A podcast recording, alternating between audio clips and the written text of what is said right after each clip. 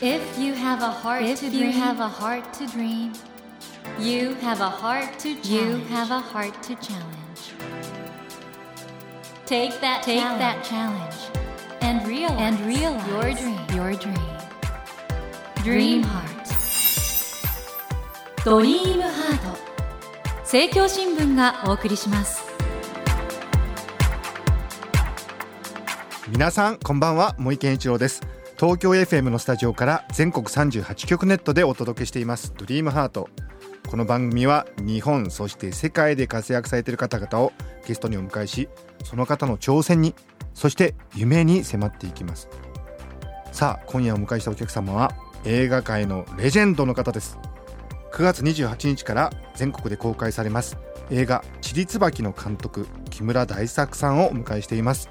木村監督よろしくお願いします。よろしくお願いします。ただ今ちょっと言い忘れてるのは監督と撮影もやってんだよね。失礼しました。それと全部自分の企画だから監督やってるやつは。失礼しました。制作もやってんだよね。プロデューサーでも入ってる、はい改めて、えー本当映画界の撮影のレジェンドであり、はい。そして監督監督は3としても本目だからはい。まだ新人だね。それにしてはもう来年80なんだけどいやもう本当にこうやって皆さんおお話伺ってても分かると思うんですけど本当に若いんですけれども監督この度あの日暮の木で直木賞を受賞されている羽室凛さんの名作「ちりつばき」を映画化された、映画化されようと思われたのは監督がそうです。それであー前2作は山ばっかりやってたんだよね、はいはい。剣岳天の木、はい。春を背負ってて、はい。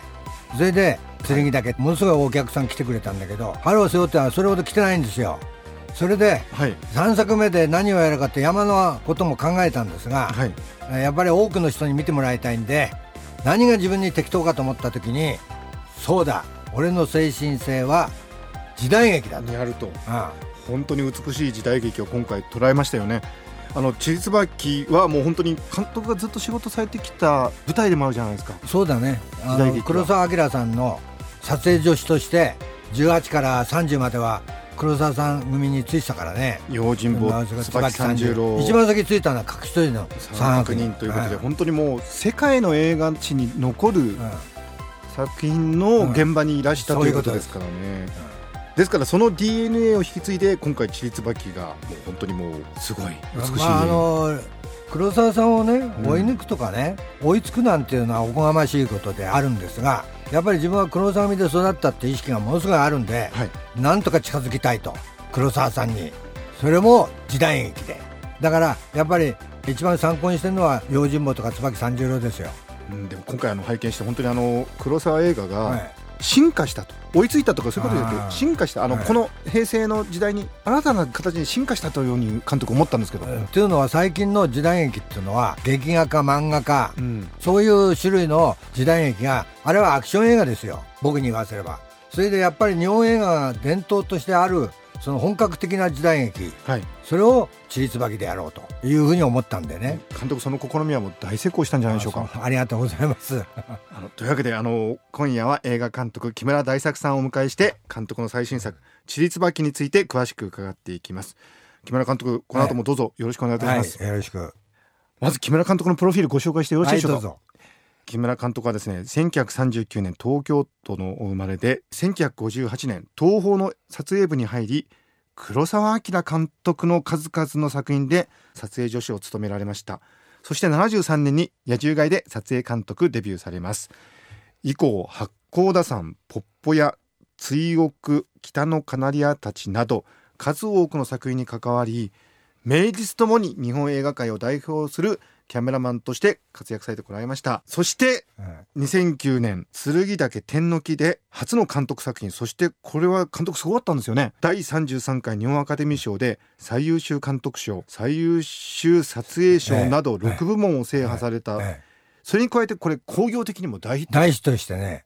僕はねはい。大こけすると思ったんですよ、明治の測量隊の話をね、はい。3000メートルの山の中で2年間撮ったんですけど、はい。だけどそれは面白いっていうかねそういう映画ではないんでもものすごい真っ当な真面目な映画ですよ。はいはいそれをあんだけの人が見に来るなんでかなと後で考えた時に、はい僕の原点は八甲田山という映画を撮影で担当してるわけですよ。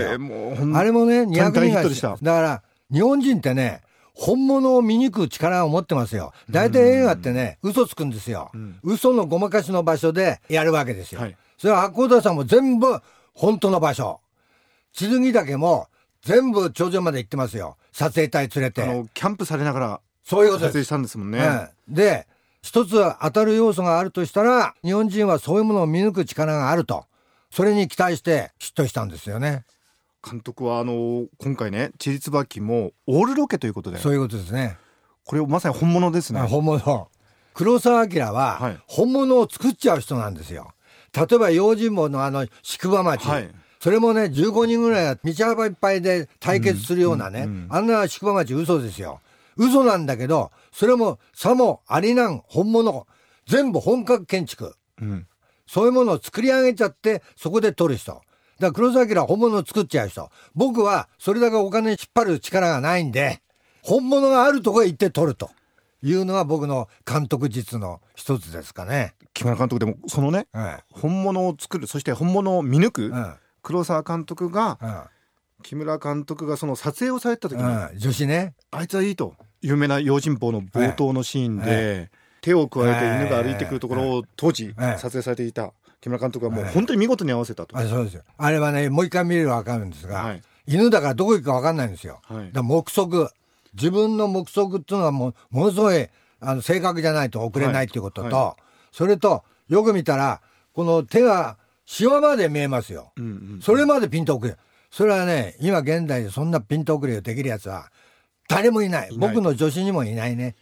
でもそこがあったんで黒沢監督がもう、えそういう難しい撮影はもう木村に任せろでと。撮影じゃなくて、ピントに関してはは、うん。あいつは、他はデコスケだけど、いやいやデコスケってことはないですけどね。あのだから僕はよく若いやつに言うんだけど、一元に引いてろって言いますよ。だから、それで今があるんで、もしね、そのフォーカスが、ピント送りがダメだったら、僕ははい。とっくの塔にクビになってますね。いやいやいやいやそんなことないと思いますけども、まあ、当時でも東宝だけでも年間70本とか80本とか先に撮ってたわけですもん80 80本撮ってたわけですもんね。ということはスタッフもものすごくいたわけじゃないですか。えーに撮影所に2000人いましたよ。その中でねああ黒沢監督に認められたってのはすごいことじゃないですかね。まあそうですね。それで今があるんだと思ってますよ。皆さんあのそんなレジェンドの木村監督が今回捉えたのが「ちりつばき」ということでちょっと簡単にですね内容をご紹介したいんですけども、はいはい作品の舞台は享保15年藩の不正を訴え出たために藩を追われた主人公の瓜生新兵。衛追放後も連れ添い続け病に倒れた妻志乃は死の床で最後の願いを新兵衛に託します。それは新兵衛のかつての友にしてライバルであり反追放に関しても大きな因縁を持つ人物。榊原うねめを助けてほしいというものでした。妻の願いを叶えるために故郷に戻った新兵衛はやがてある確証を得てうねめと対峙します。過去の不正事件の真相や妻の本当の思いを知る新兵衛でしたがその裏では大きな力が彼を襲おうとしていたということなんですけどもいや、その説明聞いてると、見たいって企業起きないね。すいませんいや、これは東宝が出した説明文なんでしょ。申し訳ございでも、大きく言ったらば、はいポスターのジャックは、ただ愛のために、男は悲しき剣を振るうっていうね、ジャックをね、そのただ愛のために言ったら僕はそうしろって言ったんですがね。木村監督のええ。言うとりです、この映画ただ愛のために。こちらが内容となっております。この岡田准一というええ。この俳優さん素晴らしいですね、ええ。これが、はい。追憶映画で僕はキャメラマンとして、はい。えー岡田准一さんを見てます。えでも、このちりつばきって企画は、その追憶を僕がやる前の時から考えてたことなんですよ。あそれで、もう主役は岡田准一さんでやろうと。思ってたわけですよ。それはいろんな、まあ、題名言っていいのかね、海賊と呼ばれた弟とかのさ、永遠のゼロとかさ、はいなんかいろいろあるわけですよ。それを見て、あ、これは、あの、いい俳優さんだなと思ったんですよ。どういうところがいいや、それはええ、佇まい。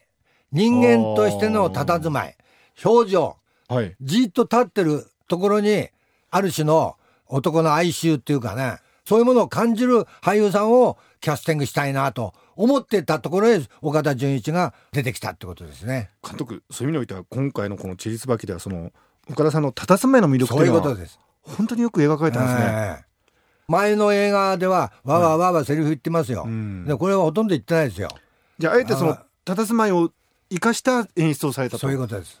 それと、はいただ愛のために言ってるんで、女優さん2人出るじゃないですか。黒木華さんと麻生君、これ姉妹ですよね、はい。その人との関係っていうかねそれをペラペラペラペラセリフ言うことで表現するのは違うね。愛って言葉じゃないもんね茂木さん。違う？違います。あ佇まいで表現する愛があるということだと思うんですけどあの岡田さんの盾これ早いですね。あ早い。これはね、はい。まあ、例えば用心棒の三船敏郎さんなんかを見てきたわけですよ、はいでスピードに関してはもう岡田准一の方が早いね。三船さんより早い。早い。それは彼は歌を歌ってる時からね、はい。い、ろいろ やってたらしいんですよ。だから、ええみ免許改伝みたいのいくつも持ってますよ。あその剣術などの心得があると。心得がある、うん。それもただの心得じゃなくて、はい。もうほとんどね師範をできるぐらいの実力を持ったあ人です。ですからこの盾って言ったらさ、はい。まあ盾には盾師がついてんですが、はい。基本的にはちりつばきの盾は全部100%岡田准一さんの盾です。彼が演じて見せてくれる中で僕がチョイスしてるんです木村監督ですか？ら今回あのエンドクレジットのとこ見てて、ええはすごくびっくりしたんですが、ええ。まさにその岡田さんが盾のとこでもクレジットされていらっしゃいました。撮影者にも入ってるよ。ああ入ってらっしゃいました。ってことは岡田さんが回されたんですか？そういうおねー。力を持ったやつ。だから映画ってさ、まあ、表が俳優さんとかね、うん。そういうものと裏側スタッフ。はい。その両方にものすごい興味を持ってるっていうか全部勉強したいっていう気持ちがあってその雰囲気があるんで運動神経は抜群なんで、はい。僕は回させてるんですよ。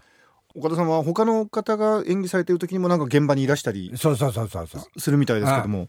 まあ要するにそれの先達っていうか、すごい人は、まあ、高倉健さんですよ。あの人はよくみんな言ってるでしょ、現場で椅子に座らないと、はい。もうそれはその通りで昔からそうですよ。八甲田山の雪の中でも一日中立ってますよ。そういう人を僕は見てるんでそういう雰囲気を岡田准一さんに感じますね。あの高倉健さんはセリフを全く間違えないそうですね、まああの生涯ま間違ったのはないですよそれと、健さんの場合は、んその台本にあるセリフをはい基本的には切ってくれっていう要求のが多いんですよ。そんだけ自信を持ってるってこと。セリフっつうのは、んまあ説明ですよ、ある意味。うん相当いいセリフじゃないと、言ってもあんまりね、説明してるだけみたいなことになっちゃうんだけど、うん健さんの場合には、自分の雰囲気見てりゃ、それは証言してるだろうってことですよ。はいはいはいはいはいはい岡田さんにもそういうとこありますね。で岡田さんもちりつばきで随分このセリフ、えーどうなんですか？言った方がいいんですか？言わな言うんですか？いや言いたくない言わなくていいよっていうような、えーやり方でやってますけどね。ということはねあの監督ねええ。ひょっとしたら岡田准一という俳優にとってもええ。今回ね、ええ。監督の「ちりつばき」に出たことで、え自分の役者としてのええ特徴、ええ。これを生かす佇まいの美しさえ開眼したかもしれないですよね。えもしそうであったら嬉しいですね。う。ん。え素晴らしいですね。え監督あの雪のシーンもええ。本当すごくて、頭ね。あれって本物のい雪ですかやいや撮ってんのが567ですからね。当然雪はしつらえてるわけですよ。ただはあ僕は八甲田山とか駅ステーションとか、はい。もう雪がねメインシーンになるような本物の撮影をしてるんで、え要するに大自然というのはいかに本物の凄さを目に焼き付けとくかっていうのが勝負だと思ってるんですよ。だからリアリティの極地を作るっていうことはね大変なことなんですよ。あれ雪降らし器ってね泡でやってるんですがその機械が20台揃ってますよ。えで20代で大量にブワッと。それでなんでかっていうと本物の雪ってのは間がないんですよ、はい。映画の雪ってね手前と後ろにパラパラっと降らしてねごまかしてんですよ、はいはいはい。それは間があったらねああいうイメージで映らない、うん間があった、だから僕は1ミリ間隔で降ってるわけでしょ、んうんそれを要求するわけですよ。いやだから本物に見えるんですよ、冒頭のね、えあの岡田准一さんあのシーン、え本当にあそこで強烈なインパクトがあって。え。ねまあなんかバッとこう捕まえるっていうかね映画そのものもうあの主人公の置かれた状況もあれで分かりますし、えいろんなことがあのシーンでも伝わってくるわけですけど、そういう映画っていうのはねこだわりのない映画なんか映画じゃないですよはいはいはい。っていうのが黒沢さんの教えだね。木村監督の場合はもう本当例えばあの椿三十郎のええ。椿も一つ一つ監督がつけられたわけですもんね。それもね、大体そういう美術っていうのは、木があったら内枝って枝があって、はい。そこには花がついてるわけですよ、はいはい。その内枝をこう釘で打っていくような形になるのに、黒澤明はその枯れ枝に一つ一つの椿をはいそれもうちょい1センチ右左とかって言って僕それその通りやってたんですよ。だから椿をつけるだけでその日は終わりになっちゃうという。そういうことがもう体に染みついてこられてる。だからこそこういう今回のチリツバキのような、本当に美しい時代劇が撮れるということなんだと思うんですけど冒頭のね、あのシーン、ええこの精神性というんでしょうか、ええその凛とした佇まいというか、はい。人の生き様。そう。この辺りがね本当に伝わってきたんですけども。要するにねなんでこのチリツバキをあまあ時代劇をやろうかと思った時にねはい。少なくとも江戸時代末期までは武士は事を起こす場合うん。切腹を覚悟して動くわけですよね、行動するわけですよ、ん。それはねやっぱり自分は一本一本今映画やってますけど一本こけたらもうそれでやめなきゃいけないと思ってますよ、切腹はできないけどその覚悟でやってますよそういうところがね似てるんですよ自分のね、うんうんうんだからちりつばきの本を読んでて一番そのセリフだけ気に入ったんですが、えー人は大切に思うに出会えればうんそれだけで幸せだと思うておりますっていうね、うんうん岡田准一のセリフがあるわけですよ。はいはいはいはいあこれだと思って。自分の人生もん大切な人に出会ったおかげで今があるわけですよ。うんうんうん。それを例を挙げれば一番先に出会った大巨人世界の黒澤明。はいそれからずっとしばらく行って八甲田山でこれは俳優であるけど高倉健っていう人に出会ったわけです。僕はね大きくは深崎金次古畑康夫森谷四郎っていろんな監督にも出会ってそのおかげですよ、でも大きく言ったら黒澤明に一番先18歳の少年の時に出会ったわけですよ。それで今映画やってんだと思うんですよ、それで映画の凄さっていうのをやっぱり八甲田山であの俳優の高倉健さんに感じたから今があるんだと思うんです。それと岡田准一さんにその高倉健さんがあるなと思ってるから岡田准一さんを選んだ全部つながってんですよ自分の人人生に。だからそういう意味では映画作りっていうのは何もないで面白きゃいいんだっていうようなことだけでは映画撮れないですね僕は。そこに何かを求めますねもう一本一本にうん。もう魂を込めて。魂を込めて。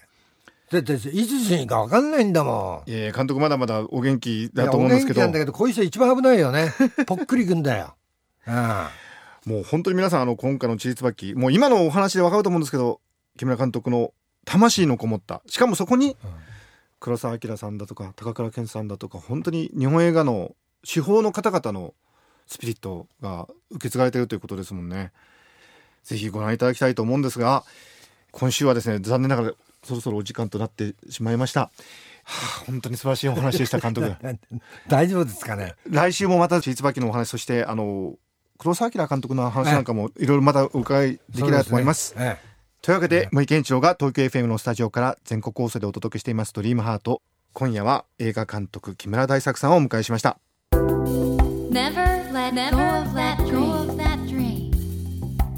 Never forget Never that heart to that heart to challenge. Dream Heart.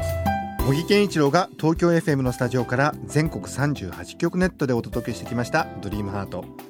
今夜は9月28日から全国で公開されます。映画「ちりつばき」の監督そして撮影を担当されました木村大作監督をお迎えしました。いかがでしたでしょうか？この「ちりつばき」本当に美しい時代劇だと思いますある意味では黒澤明監督の時代劇が現代においてさらに形を変えて進化して戻ってきた気がするんですけどその真ん中にいるのが岡田准一さんなんですよね。この岡田さんの佇まいの美しさここに注目された木村監督本当にさすがだと思います。皆さんもぜひこの美しい時代劇「ちりつばき」そしてその中で美しく佇んでいる岡田准一さんを見に劇場に足を運ばれてください。さてドリームハートのホームページでは毎週3名の方に1000円分の図書カードをプレゼントしています。